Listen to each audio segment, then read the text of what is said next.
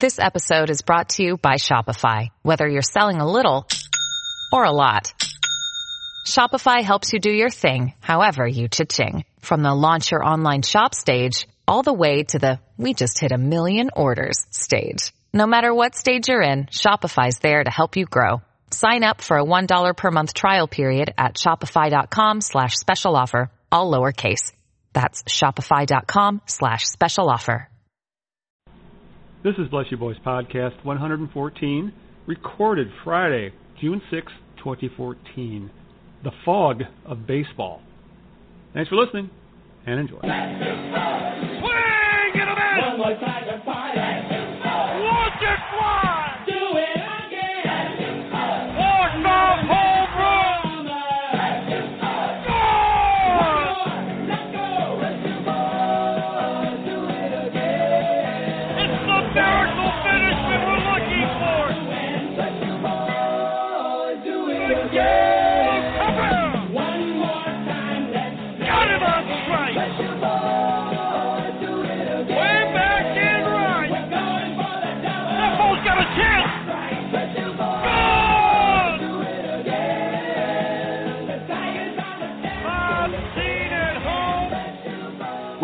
You Boys Podcast. We're the editorial staff of BlessYouBoys.com, SB Nation's Detroit Tigers blog. Covers the past week of, well, Detroit Tigers baseball and whatever else is on our mind. Uh, first off, uh, let me get the introductions out of the way. As always, I'm your host, Al Beaton, co-managing editor of Bless You Boys. Uh, Kurt is taking the week off because he is walking the earth. Uh, well, to him, that means he's crossing the bridge. He's um, he's joining us trolls. He's going, I believe he's going camping or something. So he'll be off for a few days. So uh, he'll hopefully be back with us next week. And of course, we have uh, the man who is uh, I, I like to call him the Godfather of West Michigan, and that would be Hookslide. How's things? Uh, things, excluding baseball, are, are pretty good. That's the that's the, I that's the rub, as they would say. Uh, but it is, yes, yes. And in Little League updates, we have our last last two games, our final two games of the regular season this weekend. So it will all be over soon. Yeah, no, that's something. It's not. It's just mid June, and Little League season's almost over. Oh yeah, they only give you ten to twelve games, and then they start the tournaments, and then they got to get the All Stars in by July, so people can go Ah. on vacation. So yeah, short season. That, yeah, I got, that's right. Vacation time always throws the schedule for a loop. Uh, speaking of that, I got the schedule. I guess I should explain why we were off last week. Is that well? Um, one, uh, I have a medical issue that needed to be taken care of, so I was at the doctor. Plus, uh, the night games out in the West Coast, we were all up far too late, and we remembered just how bad the podcast was when we tried to record the morning after a West Coast game. it wasn't good. That's right. Yeah, so uh, between you know uh, between our availability and my not my having an eye issue, uh, which I'm still dealing with, and of course uh, late nights, we just said, eh, we'll hit the ground running next week. So here we are. It is next week, and we're going to talk. Well, we'll do the best we can to. Uh, uh, I, I don't know what to say best we can. I guess we'll do our best to commiserate in all our misery considering how bad the Tigers have played over the last 17 games, which has been about the last three weeks. Because I did look at our notes from the last um, podcast, Hookslide, and uh, things were, weren't weren't quite didn't look so dire back then, you know. All of two weeks ago, right? I mean, give or take a thousand years. Yeah. Yeah. Yeah. Yeah, it feels much longer than three weeks. The way this team. Well, I guess I'll put it this way: covering a team that is playing god awful baseball turns a season into drudgery, to say the very least. And see, some of these games have been awfully tough to get through. Yeah, absolutely. And I think back when we did the last podcast, they had just started that week long slide. Yeah, exactly. uh, getting swept in Cleveland and then getting you know kind of beat around by the Texas Rangers. And I remember that was kind of the complaint back then was saying that they're not even in these ball games, yeah. at least in Texas. You know, they were just Mhm. they were getting scorched, and uh, you know things really haven't looked all that great since then. Yeah, this is one of those things where it really feels like anything and everything that could go wrong has gone wrong for the Tigers. But I guess we should kind of lay the groundwork first, because uh, I don't know what you want to call it, slump from hell. You want to call it a road bump. You want to call it the Tigers are regressing to the mean. You know, everybody has different opinions on this. But as we're recording this, we're recording this on was it uh, Friday, June sixth. The Tigers have lost five straight games. They've lost seven of ten and thirteen of seventeen. They've gone from 15 games over 500. That's where they stood after they swept both the Orioles and the Red Sox to only six over 500. And right now, Hookslide, the fan base really seems to be on the edge of imploding, exploding, losing their minds.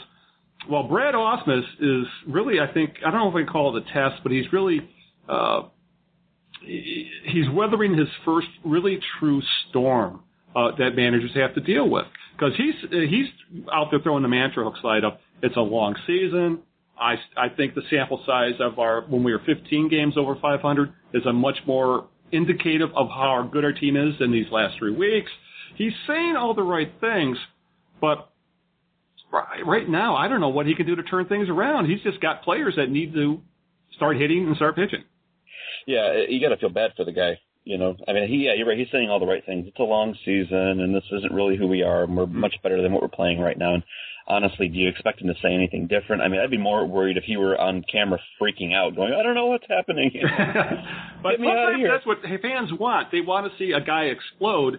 But considering this isn't football, you know, it's 162 games, you can't do that. Oh yeah, no. Fan, fans want a manager or and or players, you know, to to be the ones that are commiserating with them and you know mm-hmm. expressing their own kind of, you know, it's projection or whatever. But I don't think anybody would feel any better if if Brad Ausmus were actually doing that. You know, then you'd have the the other backlash people saying, "Oh my God, this manager has no grip." You know. Yeah.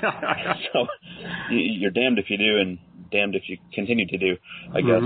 But Yeah. yeah, you- like you said, the, the the number one question that I'm hearing on Twitter, on Facebook, on you know news post comments on talk radio hmm is what do they have to do to get out of this slump? And like you said, you know, when you look across the board, bullpen, offense, starting pitching, it's all broken right now. Yeah. So there isn't there isn't an easy answer. There isn't just say, well, you know, we fix the shortstop problem and that'll take care of it, or we fix the closer problem and that'll take care of it. No, it's everything is collapsing right now. Yeah, yeah, and I right now I'm not so concerned about the pitching quite as much. Obviously, we'll talk a little bit about Joe Nathan, who uh, is uh, into one of his funks again. But overall, I think the bullpen's been okay, and the starting pitching is starting to come around again. Even though Justin Verlander's last start was uh, was un-Verlander like, or maybe it's more Verlander like than we'd like to admit. But uh, it's the hitting right now. I think that's costing the Tigers. You look at uh, I know you were on our Twitter during the game last night, and you you were digging up some ungodly stats about this team, specifically when it comes to how bad they've played. I mean, they're playing worse than the Astros right now, and also they get, they're getting absolutely no production out of the outfield. Uh, there, I know I, I threw this one up, uh, this one tweet up on uh, Facebook where over the over during the slump, the 17 games, Austin Jackson and Torii Hunter have a lower OPS than Andrew Romine. Right. Yeah. Right, and that was I was doing some digging on the stats uh, yesterday and today. Mhm. Um, in fact, I just as as we're recording this, uh, a new post that I wrote went to uh, went to press, so to speak, uh, kind of lining all of these different charts up and showing how it's you know it's all of these things. The offense is is in a huge slump, and the uh, starting pitching is in a huge slump, except for Anibal, you know Sanchez, and then the bullpen is, Mhm. is also in a huge slump. But yeah, when you look at the offense and you kind of say you know, it, when, when uh, Hunter and Jackson are falling behind Romine, Yeah. you, you've got a big problem there. Yeah. Yeah. Uh, I was, yeah, was, for example, I was going through one of the, um, uh, I think it was a couple of games ago, and I was looking at the numbers, and, and once they got below, um, uh, Victor Martinez in the order, I believe it was, uh, Hunter, Jackson, Romine, and, uh, Castellanos all had op- uh, on base percentages under 300. The only uh, guy in the bottom of the order, uh, only player in the bottom of the order who is getting on base is Alex Avila. No one else Yes. is getting on base, and that's and, Yes. and for that matter, let's not forget Rajai Davis is, is regressed back to the mean as well. So they essentially they, they got three guys who are hitting the ball, one guy who's walking his way on the base, and that's it. Right, and, and Avila is, uh, you know, that's in this spreadsheet that we put out there that he's he's walking 18% of the time in, Right. in the last 17 games, but he's also striking out almost 40% of the time. Yeah, exactly. So yeah, he's getting on base, uh, you know, But that's the only way anybody else. he's getting on base right now. There's no power there at all, or, uh, or Right. anything else. And then when you have, you know, the rest of the lineup below him Mm-hmm. slumping the way they're slumping, it doesn't really matter that he gets on base Mm-hmm. because nobody's there to, to drive that run in. Yeah. So it's just it's kind of indicative of the whole you know problem. Like I said, they're all kind of slumping big time. The one thing that the, the maybe minor ray of sunshine in all of this is I was also compiling. I just tweeted out uh, some BABIP stats Mm-hmm. on the team, and Hunter's BABIP right now is 140. Yeah. Jackson's is 209, and, That, and so there's a lot of bad luck involved here then. right, and and Romine's BABIP is 265. Now all three of these guys have contact rates over 70 percent Yeah. in the last two weeks. Mm-hmm. So you're looking at the going, yeah, they're making contact, and the, and the BABIP is so low, and so are the batting averages. So this has got to be a lot of this is just, especially with Jackson. You know, I, I feel more and more as I watch him, he's getting good swings, he's hitting the ball hard, but he is just not getting any luck on on, on the balls that he's hitting. Yeah, and, and and people are saying, well, let's move him down the order and replace him with who? You can say Well, yeah. about Torii Hunter because uh, there, you know, you go with uh, with JD play JD Martinez a little bit more, but he he is the true definition of an all or nothing hitter. So uh, it's really looking like outside that the Tigers just have to ride this out and hope guys who have very good major league track records start playing like those track records again. Yeah, I guess the one Right. guy I'm concerned about though is Torii Hunter, just because of his age. Yeah, but even, I mean, if we're talking about strictly about offense, Yeah. I don't see that as being a factor. He's not hitting at what a level that he's capable of hitting at right now, and, and the BABIP bears that out. He's just getting very, very unlucky. And so I don't know. Do you do you tinker with the lineup at this point, or you just let these guys kind of grind it out and get back to? It's not regression. It's you know progression back to where they should be. Yeah. I don't know. I I guess if if, if I was going to make any lineup change whatsoever at this point, it would be maybe to move Alex Avila up in the order Yeah. so that he's got some some bigger uh, RBI guys, you know, behind him Mhm. because he is getting on base a Yeah. lot. Yeah. Yeah, and and and that's the thing, you know. Don't look at his batting average. Look at his on base percentage, and he's getting on base. But he's one of the few guys on this team who is, which is Right. which is a scary thought. So, but uh, well, let me ask you this: Is this a slump, or you think it's something worse? Are the, you know, I'd like to think that the the tiger, the real Tigers are the one that stormed through the American League over the first uh, month and a half, but I don't think this is the real Tigers we're seeing. Uh, but I guess I, I'll put it this way: the real Tigers is someplace in between here, and but I guess uh, they weren't going to play 800 ball the entire season, but we're but I I hope they don't play 275 ball the rest of the season either. Uh, I wish they were playing 275 ball. Mhm. Yeah. their their win percentage right now is like 235 Yeah, over the last 18 days, 17 games, whatever it is. But yeah, I think you're right. I think the real Tigers are somewhere in between what we saw, hmm you know, during that incredible uh, win streak, especially on the road. Yeah. I mean, what did they get up to? 11. 11 in a row, and then uh, they won like I I, I lost how many to track of how many uh, series they won over that streak. Right. I mean, they're not doing that great at home, but Yeah, they they're had- 500 at home right now. Right, but they had an incredible road streak, and you just Mm. kind of go, look, sweeping uh, Baltimore and then following that up with a sweep of Boston on the road. That, was just kind of magical, and you kind of go, that's not really, it's not going to be that way all year. Yeah, yeah, Uh, yeah. but I don't- Yeah, this is the, the we were expecting them to regress to the mean, but just not so fast. right, it, it is truly. I, I- I don't remember ever seeing anything quite like this. And I was thinking back to you know last year when they hit some skids or whatever. The difference is that you know last year or a year before that or whenever you want to point to, you could usually kind of single out one or two issues. yeah, you could say it's Jose Valverde is blowing games left and right, or you could say, you know, Prince Fielder is just not producing this month, or you could say, uh, um, you know, last year especially, it was Austin Jackson's gone for a month on injury, or uh, Omar Infante is gone for a month Yeah. because of injuries. You, you could always kind of pinpoint one thing hmm and say, well, that's the issue, and then when that gets fixed, then we'll see kind of a return to normal.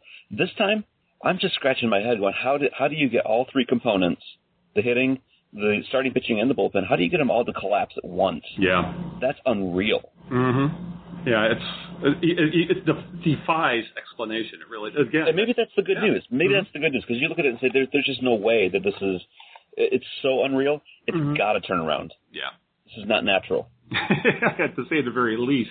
And it's very, it's been very, very uncomfortable to watch. I mean, I've, uh, this, it's, it really has been drudgery over these past three weeks, but we keep, uh, uh, they're our team, so to speak, but they're, they're they got to turn around. They're overdue to turn it around, but Right. And Uh, you look mhm. at some other, you know, teams like Boston just went through Yeah. that ten game losing streak. You know, ten in a Mhm. row. I mean, that's. Yeah. I'm not sure if that's worse. yeah, but uh, you know, to, to to lose as many games as as the Tigers have over 17 games, or to have them kind of go on a really nasty, straight up losing streak. Because then Boston turned around and won like seven in a row. hmm So, you know, I guess there there are other teams that are going through it, and it's never fun. But, geez, uh, like like you said, it's it's just drudgery right now. And even when they do get a lead, it doesn't feel safe. Oh yeah, I guess that that's a good uh, segue into uh, Joe Nathan and all the antics that have been involved with him since we've last talked. I meant to say, take Joe Nathan. Please. Uh, which you know his numbers are very disturbing. He's blown more saves and given up more home runs so far this season than he did over the entire season with Texas last year. Uh, Ausmus is insisting he's still the closer, but he also added that uh, Joba Chamberlain would be the closer when Joe Nathan isn't available. Uh, and that's something that right now I think everybody is like they they're happy to see Joba Chamberlain come out of the bullpen, and they're scared to death when Joe Nathan comes out. And when the season started, we were all expecting it to be vice versa. Right, right. Yeah, that's that's one of the other stat charts that I just posted in this new Mhm. article that over the last 17 games, Joe Nathan's ERA is over 20. It's literally it's over 20. He Yeah. has the worst. Um, he has the worst WHIP on the Mhm. team right now with 2.771. yeah, This is again, this is just not. It it, it just smacks of fantasy. You Yeah, know, like yeah. how in the world does that even? He has to be able to turn that around. He has to. yeah, yeah. He's because he just came off a stretch where he's pitching, pitching fairly well, but he still hasn't been dominant at all this season. So I, I really, uh, when it comes to Nathan, you, again, this is you have to believe that his track record is going to allow him to get things turned around. But Right. Because before this, didn't he have something like I don't know, was it nine or ten innings, something yeah, like or that? he, yeah, he he was perfectly fine. You know, didn't you know, Right. he allowed the occasional base runner, but was saving games and wasn't wasn't blowing up as he has over the last few. Right, But- and you got to look back Mhm. at too who he's who he's faced. You know, Yeah. in, in those big blowups, he was Mhm. facing Oakland, Mhm. I think, for a couple of them, and then um, was it Toronto? Just recently, or was Yeah. it Seattle? I can't recall one It's it's it's one it's blended into one mass of ugliness. sure has. I can't remember the fog of baseball. I guess we could call it. well, and- excluding the Mariners, I think Yeah. the, the Blue Jays are a hard hitting team, and so are the the Athletics. You Mhm. know, so some Yeah. of it's got to be. He's facing tough opposition, but then again, he's supposed to be a lights out, proven, you know, elite closer. So he's got to be able to get through the tough hitters too. So Yeah, and that, I found it interesting that he said after his last blow up that I have told when I was at the Twins, I told them to remove me from closing because I wasn't feeling right or wasn't pitching well. But he said right now he says I feel better than I ever have. So I, it really sounds like Joe Nathan doesn't really have a clue as to what's the problem because he's because he's saying health wise he hasn't felt better, and I Yeah, guess that's the that. Uh, disturbing part. You're right. The health he says is fine, and he also has made the statement that he thinks he's throwing well Yeah, yeah, exactly. in terms of the pitches, you know, and so forth. And and I know that uh, a couple of games ago, uh, Dan Dickerson and Jim Price were on the radio. They were disagreeing with that assessment and saying he's not throwing well. His his location's not that great right now. Mhm. He's leaving way too many pitches belt high, yeah, you know, over the plate. So it's it's interesting to me. I wonder what Joe Nathan himself is seeing in his own performance that makes him think because he he- he's using that kind of bad luck um, hmm explanation too yeah, saying the results don't bear out how I feel I've been throwing. So I was just kind of curious, like I wonder what what he's feeling that yeah, that isn't translating. yeah. Oh, and uh, let's we'll, we'll talk about a little bit about the bad luck and all that because since we've last talked, there was the incident with Nick Castellanos.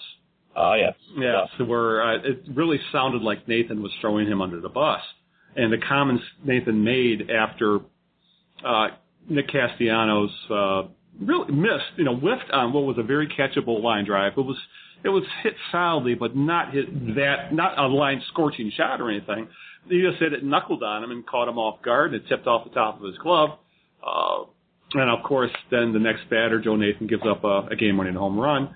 And Right. uh, and the, uh, obviously to rehash it all anyway, after the game, Nathan said that if he makes that catch, it changes how I approach Josh Donaldson, you know, who who's hit the who was up next to hit the home run, and the way he had the tone in his voice and how pointed he made that sound, it really sounded as if Nick Castellanos, this is your fault, and you for, you know you made me do this, you know, and and it really it was really really off putting, and that's where I started to wonder is is Brad Ausmus really have a grasp on this team yet? Because I don't think we would have heard anybody ever say anything to that extent of assigning blame when Jim Leyland was around. Uh, yeah, I don't remember any Tigers player in recent Mhm. years ever being that blunt. I mean, Yeah. Torii Hunter's always been blunt, but he's always been blunt in the direction of saying, "Hey, that was all my fault." Exactly. Yeah. Um, normally, they just speak in platitudes. You know, Mhm. like, "Oh, it's just a bad game. We just got to get back out there and turn the page," and you know that kind of whatever you know dime a dozen sayings. Yeah. So eh, on the one hand, it is a little bit refreshing to hear Nathan be honest, hmm you know, about how he's feeling. Uh, But then you got to kind of kind of say, um, you know, what's appropriate to say in that context. Uh, you know, was he right? Mhm. Yeah, Yeah. I don't. I think there's validity to what he's saying. That sure, if, if you know, that, in that situation with the what was it, one out, runners in the corners hmm versus two outs, runner at second. Yeah, he's probably right. He probably would go after Donaldson a little bit differently. So you can kind of see it from his perspective and say that's Mhm. you know, that's an acceptable thing to say insofar as it's true. On the other hand, you Yeah. know, how much how much uh, I guess PR and marketing you know bullcrap do you want your your players to be kind of engaging in it to say you know it, it's also his fault that he you know hung that pitch to Josh Donaldson. Yeah. Yeah. It's uh, and and I think fans would be more willing to forgive and forget if Nathan had performed after he did that, and he hasn't. So it's kind of left this thing lingering in the air. The running joke, as we've seen constantly on Twitter, is who's Joe Nathan going to blame now? You know, Right. so- Right. Mhm. And his his comment, yeah, remember the very next day he he Yeah. backed off any comments. right. So I'm certain that you know the the dust up in the press and the the, the outcry from the fan base got back to him. Oh yeah. And whether somebody said something to him or whether he just figured out on his own, you know, he did back off from it the next time. And then of Mhm. course, the, I think the third interview he made, he was a little more talking more in terms of, hey, I need to get the job done. Right. Um, but he was also at the same time making those comments of, I think I'm throwing well. Yep. And so And yeah, the eye the eye test isn't saying that. So No, no. I was I was talking to somebody on Twitter. It might have been uh, I can't remember who it was that, that said, you know, he, he's still Nathan is still not accepting full responsibility for this, and uh, you know, I was pointing out, look, Papa Grande didn't used to do that either, right. and that's what made him so annoying. Is that you know, la- uh, 2013 when he was blowing games, he was also saying stuff like, "Hey, you try and throw that splitter when it's that cold out," you know. And, Yeah. That, yeah, that's that's a good point because you're right. Uh, the closer mentality has to be, you know, I have good stuff, you know, and this, Right. this is just, and they got lucky, or uh, you know, something, you know, something's. It, it's not my. Otherwise, how could you take him back out? How could you go back out there night after night after night if you didn't feel as if I have great stuff and I'm going to get guys out? Yeah, this this post game inter- thing, interview thing is is so weird to me. I mean, it's such a touchy thing. You really do have to be careful Mm-hmm. what you say, and Prince Fielder is the the poster child for that. Oh yeah. You know, the, a bad performance followed by the wrong kind of comments Mm-hmm. will just, I think, that that'll turn the fan base against you very very quickly. They booed Prince Fielder. Now they're booing Joe Nathan. Yep. I'm certain that it has to do both with the performance and the way he's, you know, seemingly handling that. Yeah, because it, it, yeah, because it really feels like here's this ancient veteran, you know, guy who's had a close to a Hall of Fame career, picking on this rookie, you know, this guy who's been in the big leagues a couple months, and I think that, that kind of sticks in your craw. Yeah, you know, at least in my opinion. Right, right. Even though, like we said, what he said is probably true. Right. It's a true statement. You can't Mhm. argue with it. And, Yeah. But at the same time, you go, geez, you're the veteran. Do your job. Yeah. And, and don't, you know, he didn't name Castellanos, I guess, but, you know, at the same time, it's just, it's, I guess I would have, have much rather heard him just say, I made a mistake with that pitch to Donaldson. Yeah. I've got to not throw that pitch there. Tip their tip my cap to him and move on. Right. That effect. Although I, I hate that phrase. Oh too, yeah, talk about cliches, but right. but often it's in the athlete's best interest to talk cliches. It really Right, is. and- Otherwise, and you get a situation like what we're talking about. Right. And so you kind of go learn the lesson from Torii Hunter, as we just mentioned. Mhm. He's very straightforward in his interviews, but he's always very quick to take the blame and say, "I got to make that play," like he did yesterday. He, Yeah. you know, dropped that fly ball and said, "That's that's all on me." Mm. He didn't say, "Well, you know, Austin Jackson, I thought he had it. I didn't know. He didn't communicate. He didn't blame anybody but himself." And that's why I think, you know, Torii has done a much better job of endearing himself to the fan base, even in the midst of his struggles. But even even Torii Hunter, I think, is starting to wear on his fan base a little bit because his defense has become and young like in how bad it's become. I mean, the play yesterday uh, it can be somewhat explained because of the supposedly he lost it in the sun, and then he had to, you know, he thought Jackson had it, and Jackson thought Hunter had it the whole way, whatever. But you know, between the issues with going near walls, between I hate it when he deeks, where he holds his glove up like he's going to catch it as the ball's going over over the fence. It's it's the missing of the cutoff man. That cut, the little basic things I think is really starting to irritate this fan base when it comes to seeing him play. Yeah, and the numbers support it, right? Yeah. I mean, we're talking about all the the you know, I'm trying to think what some of those numbers, the defensive run saved, you know, or the Right. the, the war, you know, stats. Yeah, he's, he's showing. one of the, he- if not the worst defensive outfielder in baseball. He's close. yes, And, and the metrics are, are, show it explicitly. and that's bizarre. Mm-hmm. That is bizarre. I don't care how old you get. I mean, I could see if he, he's older and can't make the the running, diving catches. Yeah, Mm-hmm. Yeah. but basic fly balls, Yeah. you know, or or hitting the cutoff man. Of course, I still think he's he's deliberately missing the cutoff man. he's, Yeah. he's trying to throw lasers, you know, right to third base or right to home plate or whatever. And Mhm. that that gets back to what we talked about some podcasts ago, you know, and saying if he would just play within his means, he Mm-hmm. Yeah. would probably get a lot better. Yeah, I, I'm tempted. Someone needs to tell Austin Jackson to be like uh, the character Kelly Leak in the Bad News Bears and catch everything that goes in the outfield. That's right. You're just what I don't care who's in left or who's in right. You get the ball every time. Hmm Exactly. Exactly. Hunter's job is to hit. Yeah. And unfortunately, he's not. He's not really hitting. And- doing and- that either. And that's not what I mentioned in the recap is that you can carry that defense when Torii Hunter is hitting like he did last year and for the first month of this year. But over the last three weeks, he has been, well, he's been as bad, if not worse, than Austin Jackson the play. I think worse than Austin Jackson the play. He's been, he's been, I hate to use the term automatic out, but I do not feel confident at all when Torii Hunter's at the plate right now. And No, I, I would much rather see him get better at taking the walk. yeah, oh, the, yeah, And- the, the walk rate is, is in, in that chart you posted. It was awful. Yes. Yes. Torii Hunter has a 2% walk rate in the last 17 games. And when you factor in the fact that it's Cabrera on deck, hmm uh, he he has got to do what he did in that series in Baltimore when Miggy hit the home run that put the Tigers ahead in the ninth inning, and that is, you know, he got to the plate and took the walk. Yeah, and everybody was shocked that he did. yes, yes, and that says something. Yeah. That this is somebody who, for whatever reason, you know, he he's trying to get the job done himself and ends up kind of hacking, hmm you know, instead. And right now his uh, his strikeout rate's not pretty. hmm Um, you know, so yeah, I would much rather see him. He it seems like he used to know that too. Yeah. You know, didn't he say so in an interview last year or something to the effect of, you know, I need to get the big man to the plate, and I, Well- I feel like he's forgotten that. Yeah. Well, let me ask you this: Do you think there's something to the old cliche that they're trying to do too much? You know, like as you said, it seems like Torii Hunter is trying to hit five-run home runs every time he's at the plate. All these guys are starting to really press, and it's affecting their performance at this point. And I, I think it's Yeah. a cliche, but there might be a little bit to that, especially especially in Hunter's in Hunter's case. Yeah, I don't know how cliche that is. I mean, I've Mhm. played the sport, you've played the sport. Mm-hmm. You know, there is something of that gets into the psyche at that point. When you say we're losing this much or I'm failing that much, Yeah. that there does get to be a little bit of mental pressure, and uh, I think it is possible to press Mm-hmm. and to try to do too much at that point. So that that could be part of it. That's I think that's what Brad Ausmus is saying. Yeah. When when he says my job is to remind these guys that they're not this team. Mm-hmm. You know, so they don't start to think that that uh, this is who they are. That you know they're they're not playing up to their level, and that's that's part of what I, I think he's talking about. It gets in your head. Yeah, yeah. It's and, and if anything, that's Matt Brad Os's main job here is that not to let this get any deeper into their heads.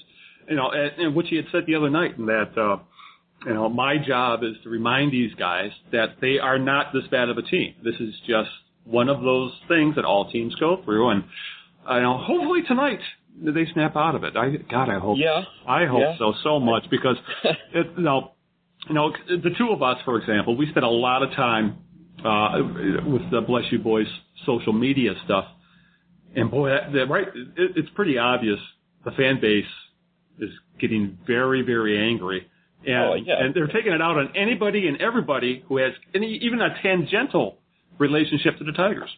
Yeah. Uh, you know, I have to count myself as as one of them. Yeah. I mean, I'm sure you're in the same place. It's frustrating. Yeah. I don't want to watch these games. You know. Yeah, I, I I watch what I do, what I try to write in the recaps because you know there are times where I just want to let loose and say DFA this guy, you know, something, you know, like the Phil Coke drama and things like that. But I, I, but we try to keep in mind that it's, you know, this is a slump. We've seen it before, and we're doing this because it's supposed to be fun. And I guess that's the problem. It's not fun right now. No, it's it's not. You know, because like I said, you know, you always want to see your team win. Yeah. and it's it's hard enough, I think, to, to survive a four game losing streak or a five game losing streak and keep your head up above water and say, but that's not this team. Mhm. But to go through a stretch like this where they played, you know, literally 235 ball for the last three weeks, Mm-hmm. That is really starting to stress me. You know, Yeah. probably you. I, Oh, yeah. obvi- obviously, in the fan base, it's you know. People are just walking away and saying, "I don't even want to watch." You know, I'll come back when it's a little bit better because it's better for my health that way. Yeah, well, if yeah, for example, the other night there was a uh, game thread where I think there was I think people died. it was I think sad. you're right. Yeah. Yes, there were actual deaths. yeah, and, and no, we, I actually had to put a note in the in the damn recap telling you know calm down or act, we will actually have to take action. You know, get out the ban hammer, and I guess it's part of that. What's it the the is it the seven stages of grief? Five, and I think. five it is something to that effect. And I think that game was the first stage, which is anger. you know, I say, the, is the sixth stage of grief uh, posting on the internet? yeah, that is, yeah. oh my goodness. Yeah, no, No, tigers. I think there's about a dozen levels of grief right now, or well, Oh. you know, it's it's just oh my god.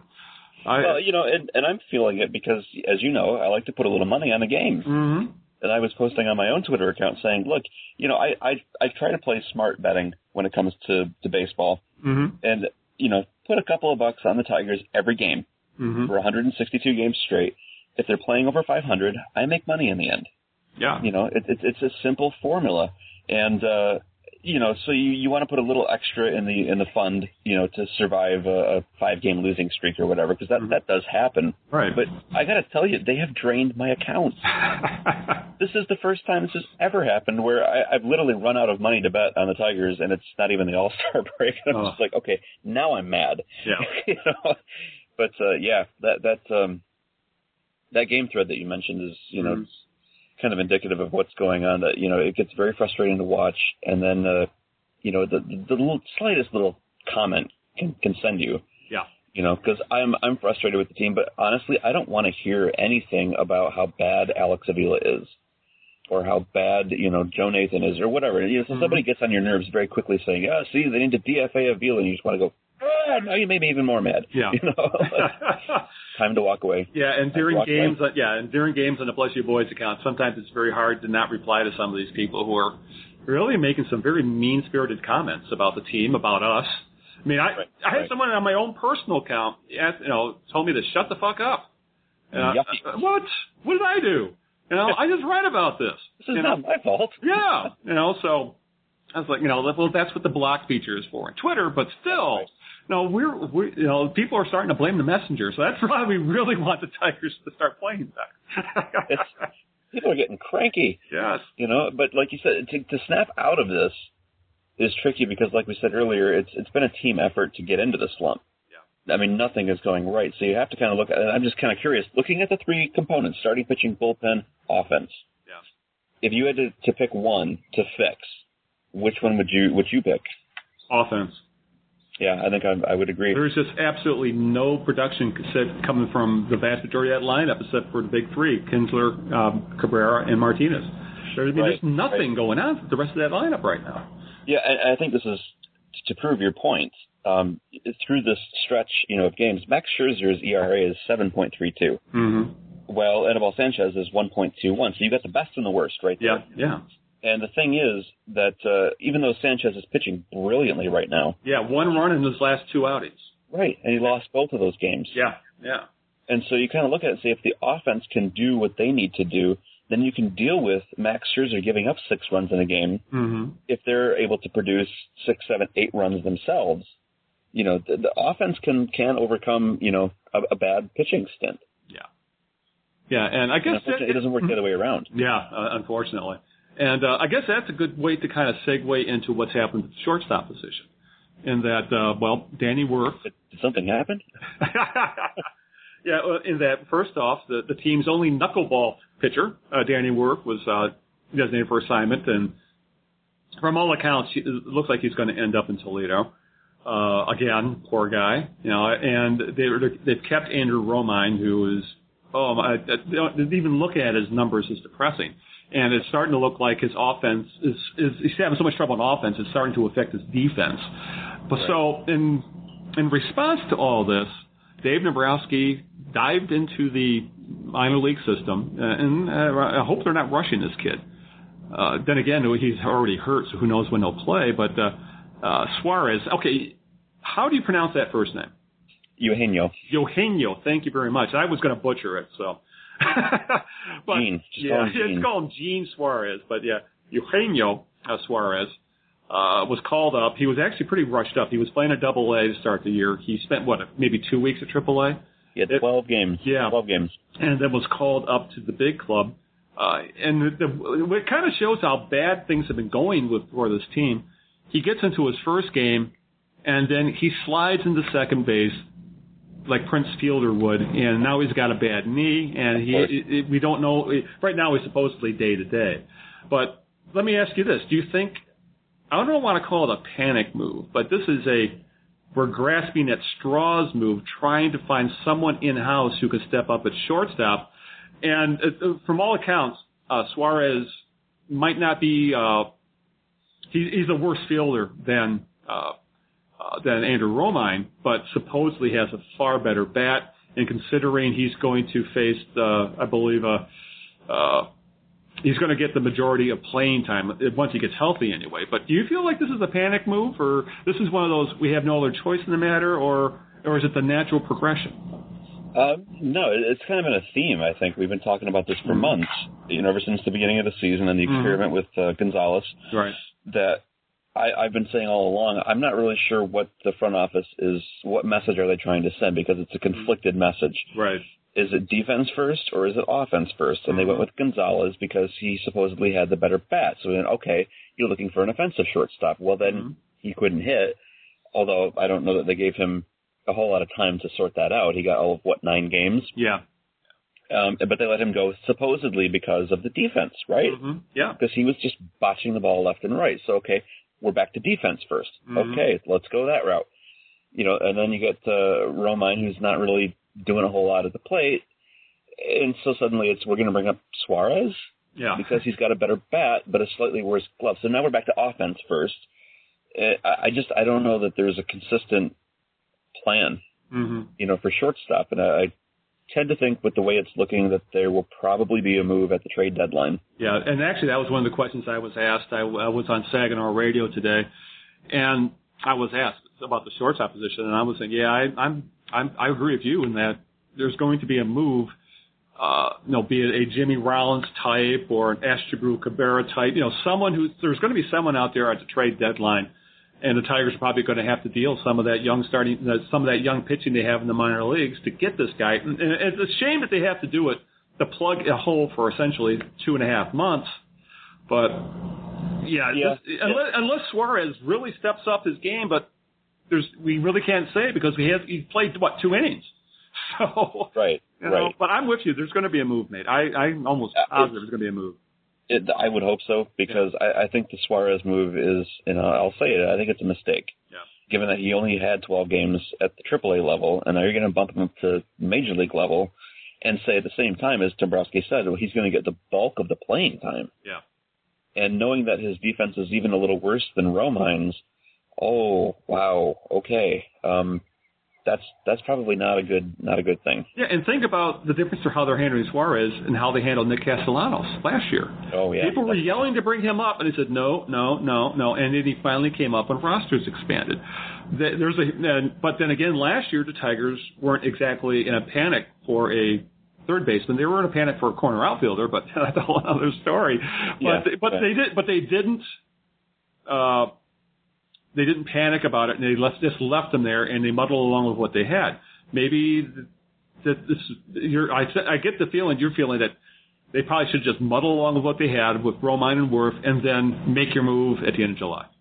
Well, yeah, I mean, you muddle along, I guess, uh, with with Romine and Worth Yeah. um, is an option, I Mhm. guess, or go ahead and make a move, you know, to, to trade. But that's another option. Yeah. but this third option of we're going to bring up how I mean I don't know how is Suarez a better option than Danny Worth, considering and I'm looking purely in terms of major league experience. He's a better option because he's not Danny Worth in the eyes of the Tigers. The Tigers, that's pretty obvious. The Tigers just don't like Danny Worth as a, as a major league ball player.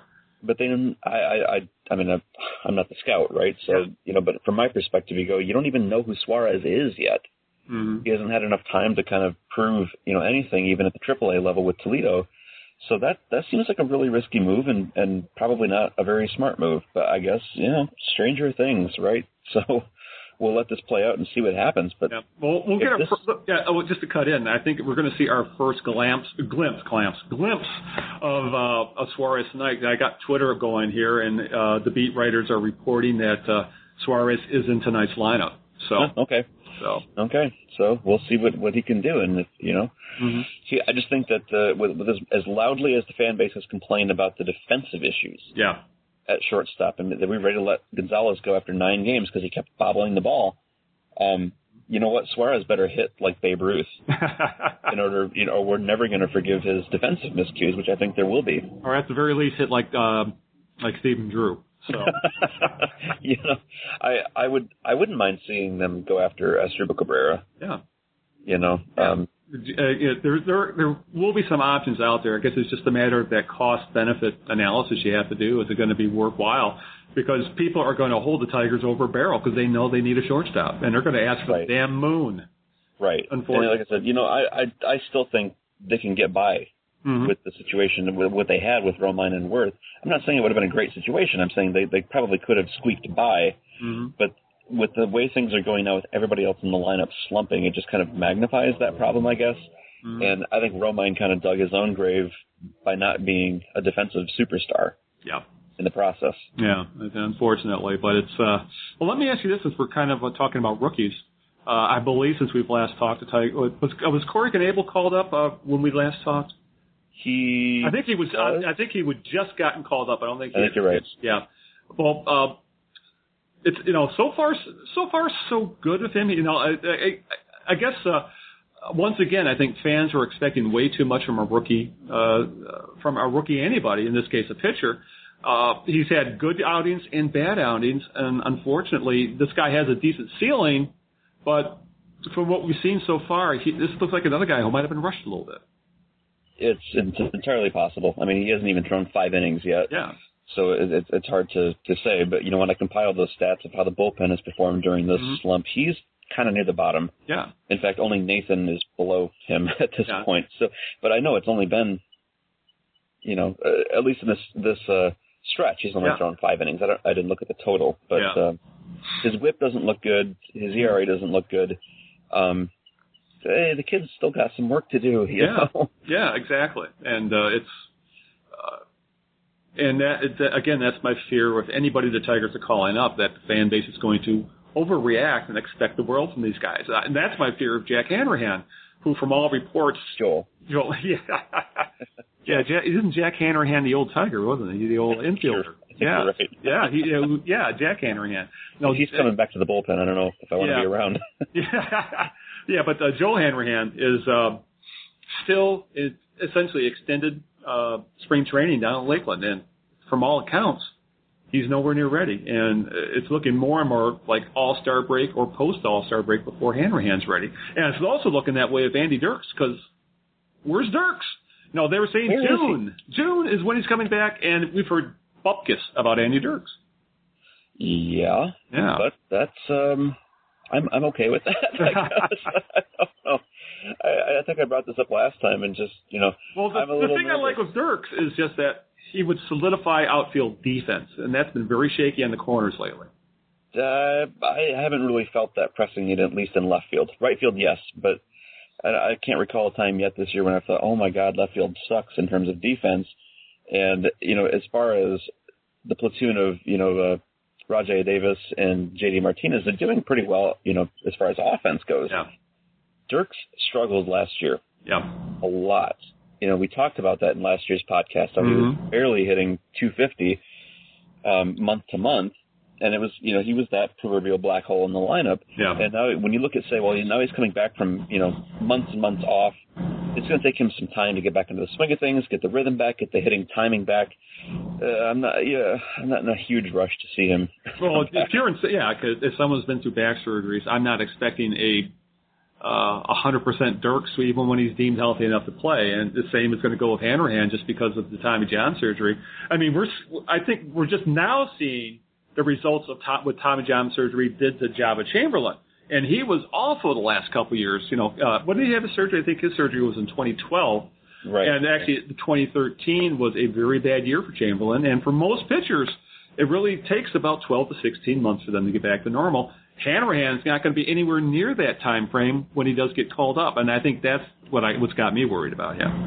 Yeah, and when we're in a situation like we are with this just depressing slump, then you know any Mhm. new blood looks like the next coming of the Messiah. Yeah, You know, because we, it's the unknown, and you just kind of say, "Oh, Hanrahan, he's going to be the one to save us," you know, or it'll be Jack or Joel. Uh, either one at this yeah, point. know, yeah, 'cause, no you know, Yeah, if Jack has a screwball, bring him on here. So Absolutely. And Yeah. same thing with, you know, we'll get Dirks back in here because that's got to be the answer. Or I mean, maybe that is the mentality that drives, hey, we'll bring Suarez up because anything new has got to be better than this old crap that we're dealing with. But, you know, patience. yeah, it- yeah, and, and that's the hard part of the fan base asking for patience. I think we're all kind of running out of it a little bit, you know. 'cause- but then again, the guys like us, we're seeing every game, and you know, since you know we spend a lot of time doing bless you boys work, we're kind of obligated to watch some very bad baseball, where a lot of people can just Yeah. walk away from it. But I don't know. When you look at the situation, and I I know the radio hosts are asking the question, are the Tigers overrated? No, nope, because we know, at least I do, looking at past history and the current stats, Mhm. the starting pitching is not what it what it is. Yeah. Uh, if that makes sense, they're not they are not performing up to what they. So that can turn around Yeah, overnight. yeah, Okay, Yeah. that's issue number one. all right. Bullpen, yeah, maybe the bullpen's as bad as it ever has been and ever will be, ever and ever, amen. Mhm. But the offense is not this bad either. Yeah, So it's- those two things you can kind of bank on it and say the starting pitch is going to get better, the offense is going to get better. Hopefully that's enough to kind of survive, you know, the, the continual bullpen problems. Yeah, it's uh, it's God, it's been hard these last three weeks. I just can't uh, reiterate how tough it's been to cover this team. It's been miserable, but uh, want a hug? yeah, yeah, we all need hugs. Okay. Group hug, group hug. Uh, but you know, kind of start winding things down here. Uh, I yeah, I'm with you. I still think this is a very good team. Probably they're not a great team because this uh, slump has also exposed some holes that we all kind of knew were there, but they had played over in the first half of the year. But I just still don't see anybody in the AL Central that has the talent that the Tigers do. You know, even though they've, uh, I think they've lost four games in their lead. I believe their lead is now down to two and a half. That's Right. still, you know, it's still early, I, and I have to keep reminding myself of that fact. It's still early. We've seen this team struggle before. This is a very talented team. The, the rest of the Central is mediocre at best. Uh, you know, it's too early to start talking about trading people. I mean, that, that one of like one of the favorite things you'll hear in sports talk radio right now from callers is, "Well, let's trade Max Scherzer." You know, and and, the, and and the issue is people don't realize that Max Scherzer, you're going to get essentially pennies on the dollar because he's a pure rental, and if any team trades for him, they're going to have him for two months, and that's it because you know he's going to free agency. So the think that you go, you think you're going to get a haul for Max Scherzer? That haul, you would have got that haul if you had traded him uh, after last season, not during the season. So And he's struggling right now. yeah, his, his value is low. You're right. Yeah. This is the worst time to try and trade him, except the problem is when he starts pitching like Max Scherzer again, then nobody in the fan base is going to want to trade him. Yeah. So this That's a is catch like twenty two. Yeah. it's, it, it implodes on itself. Yeah, kind of like a big black hole. Everything's getting sucked into it. Oh, even logic at this point, of course. that's, that's right. This is not logic. This is just pure unbridled anger. Yeah, emotion. Yeah, when emotion overruns logic, well, you have weeks Well, like yeah. the last one with us, unfortunately. People say things and don't think through the ramifications. I heard, I actually heard a radio host or somebody who should know better, should, Hmm. uh, suggested the other day that this this is just proof that Drew Smyly needs to be in the bullpen because he's not a starter and he's he's proved that he's not a starter. So get him back in the bullpen. And I'm thinking you didn't think to step two, did you? yeah. Which is who's going to replace him? or look what he did in his rookie year, where he spent most of that as a starter. He was pretty damn good. Well, so right. yeah, But you know, just think through that. Like if you move him to the bullpen, then what? yeah, Yeah. Robbie Ray? No. He's not ready, but there's nobody Yeah, else. Robbie Ray or Kyle Lobstein. That would be your uh, option. oh God. Okay. Yeah. All right. that, that, let's bring up some more fresh blood from Toledo that has not yet proved themselves. Yeah. Good. Good thinking. Yeah, I'm not. Yeah, I'm with you. I'm not concerned about starting pitching that much. Is, is it hard? Been hard to watch them struggle? Yeah, but I have utmost confidence in that rotation that they're going to be fine. They're not going to have ERAs over four for the remainder of the season. Well, maybe Verlander, but that's a whole other story. Yeah. It might Yeah. take some time to work through. it, Yeah, but I. But when it comes to um, Sanchez, who is he, Sanchez is pitching like a Cy Young candidate right now, uh, and up until these last couple starts, so was Scherzer. Um, Rick Porcello. And Porcello, my goodness. You know, he's the oldest 25 year old on the face of the earth, but he, right. he's he's finally starting to live up to the potential we saw, uh, you know, five years ago. So Yeah, I mean, prior to his Mhm. was the last start or maybe the one before. There was one re, uh, his start against Oakland. Mhm. He did walk quite a few, but going into that start, I remember Dan Dickerson saying that his walk per nine rate was under half. yes, I mean, that's that's Koji Uehara territory, you know. Like he is really looking pretty good this year. So you know, everybody's slumping right now, but that's it's not going to stay that way. no, not not starting pitching and and and the bullpen as well. I'm, uh, you know, I'm not. You know, Ian Krol has had his issues, but for the most part, he's been okay. Uh, Al Al Al Albuquerque, is, you know, he's a coin flip. For, for most part, he's been decent. Uh, Joel uh, Joba Chamberlain has been awesome. Uh, you know, even Evan Reed and, uh, has had his moments. So Here, here's something fun for you though. yeah, Do you know who's number three in terms of WHIP during the last uh, 17 games? is it Phil Coke? Yep. I knew it was a twit question. Yep, number Yeah. three in WHIP and number four in ERA. Yeah. So, So, you know, even with, the yeah, world and is upside down. noticed, if- I think we've all noticed that they're using Coke in more than just white flag situations anymore. So, that, and again, they Still also they've up runs. yeah, yeah. So, it's. I'm not worried. I, I, I, this offense is what's got me bothered right now, and uh, when you're getting no offense out of the outfield, I think that's what's been killing them the most during this slump, and they have gotten none whatsoever. I mean, if if Hunter and Jackson are hitting the way they're capable, or even hitting, you know, like a league average outfielder, they could probably overcome what they're not getting from shortstop and third base. But that's not happening right now. No, and what they're getting from third base is actually better. Yeah. You know, in terms of uh, Castellanos has a pretty good on base percentage right Yeah, now. because taking he's a finally lear- he's finally learned how to take walks. He's shown some patience at the plate. right. I mean, Yeah. again, same problem as Avila. There's nobody behind him Right. to to drive in the run. Yeah. Well, hopefully that all changes tonight. Please, please, please let that change tonight. All right, uh, one more topic before we uh, wrap things up, because I think we've run the gamut of bad to worse. Uh, the draft is on, actually going on as we're recording right now, but the, the big one was yesterday, uh, where they had the first, uh, I believe the first two rounds, the, and the Tigers had two picks. Uh, this is one of those things, Hook Slide. I don't know about you, but I really don't get into the amateur draft much at all. You know, I I kind of think of it as, well, it's a crapshoot, pure and simple. Even more so than say you're talking NFL or NBA draft because you're dealing with very young players, and in much of the cases, it's high school players. And it was, I guess, when I, uh, what I'm this is leading to is that the Tigers are have been long known, specifically Dave Dombrowski, of loving big, tall, hard throwing pitchers. Yet they Yeah. kind of went off the reservation with their pick and took a high school outfielder, uh, Derek Hill, uh, who actually projects out as a center fielder. Uh, and has he's not uh, he's not it, it really it sounds like they're um, from everything I've read all the descriptions of him uh, he's a I, I think they're hoping he projects out to be Torii Hunter uh, in his prime anyway so I was say, in his prime Hunter. but uh, I just I did oh, I guess the one I don't know anything about Hill. I and be honest with you, I probably won't care anything about Hill until he gets to Double A or Triple A. But at the very least, I think it shows that the Tigers are saying, nah, maybe we need to develop a few more position players in the system. right? And, and I'm always a little more, I guess, interested in these guys, uh, just because you know I, I do live in West Michigan. I know that I'm going to get to see them first. Exactly. Uh, you get to see them. That's the difference. Yeah, and so that that's always a little bit exciting to go. Mhm. Okay, that that sounds like a cool signing. I'm looking forward to seeing him play with the Whitecaps.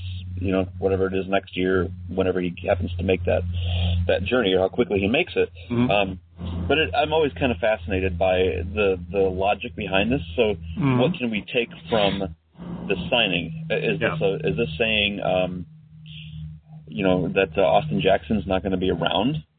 You know, are they hoping to develop a, a solid, you know, high defense center fielder that will eventually uh, supplant? That was my first thought as well. You know, he's When's uh, his contract up? Do you know? after next year. So he's he's on for 2015, but not 2016. Exactly. He's due to be a free agent after uh, next season. It's it's hard to imagine someone like Derek Hill advancing that rapidly. Mm-hmm.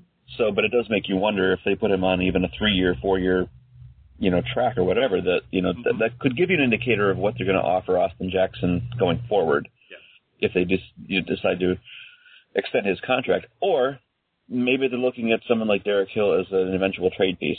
That's uh, and that's usually been uh, Dombrowski's mo. Right, right. We saw that last year when he Mhm. got rid of uh, uh, Danry Vasquez Yeah. In order to get Jose Veras. Yeah. So it's, it's something he does, and uh, we'll see which which direction they go. Yeah, and obviously the, the second pick, I believe he was a supplemental round pick, uh, was uh, Spencer Turnbull, and this is where they went back into their comfort zone. Uh, 6'3", 220, right-handed pitcher who throws hard. So what a surprise! but uh, uh, again, if anything, uh, considering he is a college pitcher, he'll be fast tracked if, if the Tigers really like him. And that's and that would be the guy out of these early draft picks who's going to make it. If the, if there's going to be a draft pick who makes a splash in the next couple of years, it's going to be Turnbull. Hmm.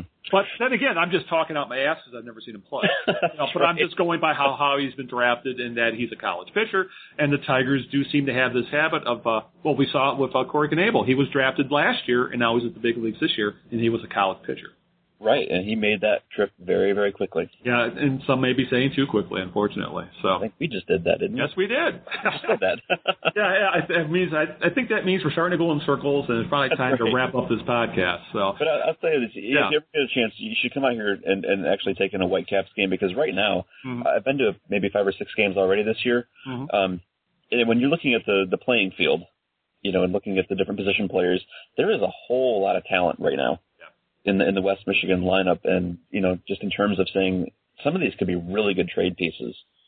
And some of them might you might even see, um, you know, end up moving at the trade deadline like we did last year. But Mhm. it's, it's a really good crew, and that's that's encouraging. Yeah, I feel a little bit better after hearing that and getting to vent for about about an hour about what we witnessed right. the past few weeks. Uh, but uh, I guess we all do have to remember it, it's a game, and please don't kill each other over something that, in the long, in the big scheme of things, doesn't affect you at all. You know, You got to know when to walk away. Ex- you know, uh, that's and that's part of the maturation process of being an adult. Please, What's people, be adults. All right. Uh, before we wrap things up, anything you want to add before we call it an afternoon? Oh, sure, why not? Let me just throw out some. Uh, I was looking at statistics because the radio guys were talking the other night about, uh, uh, you know, whether whether or not this Tigers team is playing small ball or long ball, Yeah. And what they should be playing, and you know, back and forth and back and forth. And it just got me kind of curious and wondering. So I ran some stats and uh, uh, actually had to get Matt Sussman to help me kind of figure Mhm. out a better way to do it because I was counting by by hand in the box scores. Um, but the Tigers this year have scored 36% of their runs by home run Mm-hmm. and that is above the league average of 34%. Yeah. And just for comparison, last year they scored 38% of their runs by home run, and the league Mhm. average was 37. So guess what? They're still playing long ball, Yeah. and they're still scoring um, above you know the league average. The number of runs that they're scoring are coming by long ball. So what do you make of that? Yeah. Are, are, have they not uh, really kind of made the conversion over to the the team that manufactures runs, or you know how do you how do you how do you take that?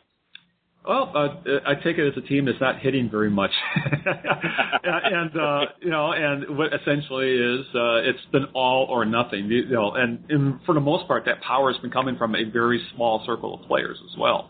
You know, Cabrera, Mart- and Martinez is not going to continue with this home run rate because he's never hit like this before, at least power wise. He's always been a high average guy, but a gap guy. So, you know, it's it- it's just I guess these stats that you've come up with in regard to uh, home runs and the like is that just shows how bizarre these past three weeks have been. You know, when they score runs, it's only by home run. Uh, you know, and Yeah, and that is right. really, and they weren't doing that in the first six weeks of the season. You know, they were Well, that's a season stat though. yeah, but but I, I guess it's I, well, I think it's more. Maybe it's again. We've talked about this in the past. Your eyeballs are telling you one thing, and the stats are saying another. And just thinking back at what I remember watching, this was a team that was, you know, scratching out runs, but when you look at the numbers, you're right. That's, they're- still fall back on that power, and uh, for better or worse. Unfortunately, the guys who are who are supposed to supply power have either aren't or haven't. At least lately, I should Right. say. Late. Right.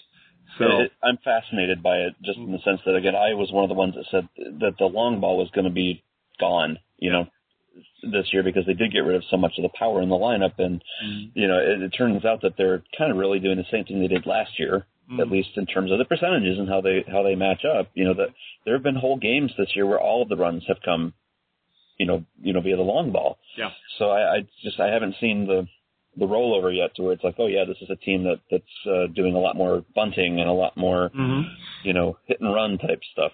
So I don't know. Of course, I, I was also the one that said that this, this team was going to be in and out of first place, you know, 12 Mhm. times Yeah. by the time we got to June, and they've been sitting in first place the entire time. So they're, you know, there you go. What what do I know anyway? Yeah. uh,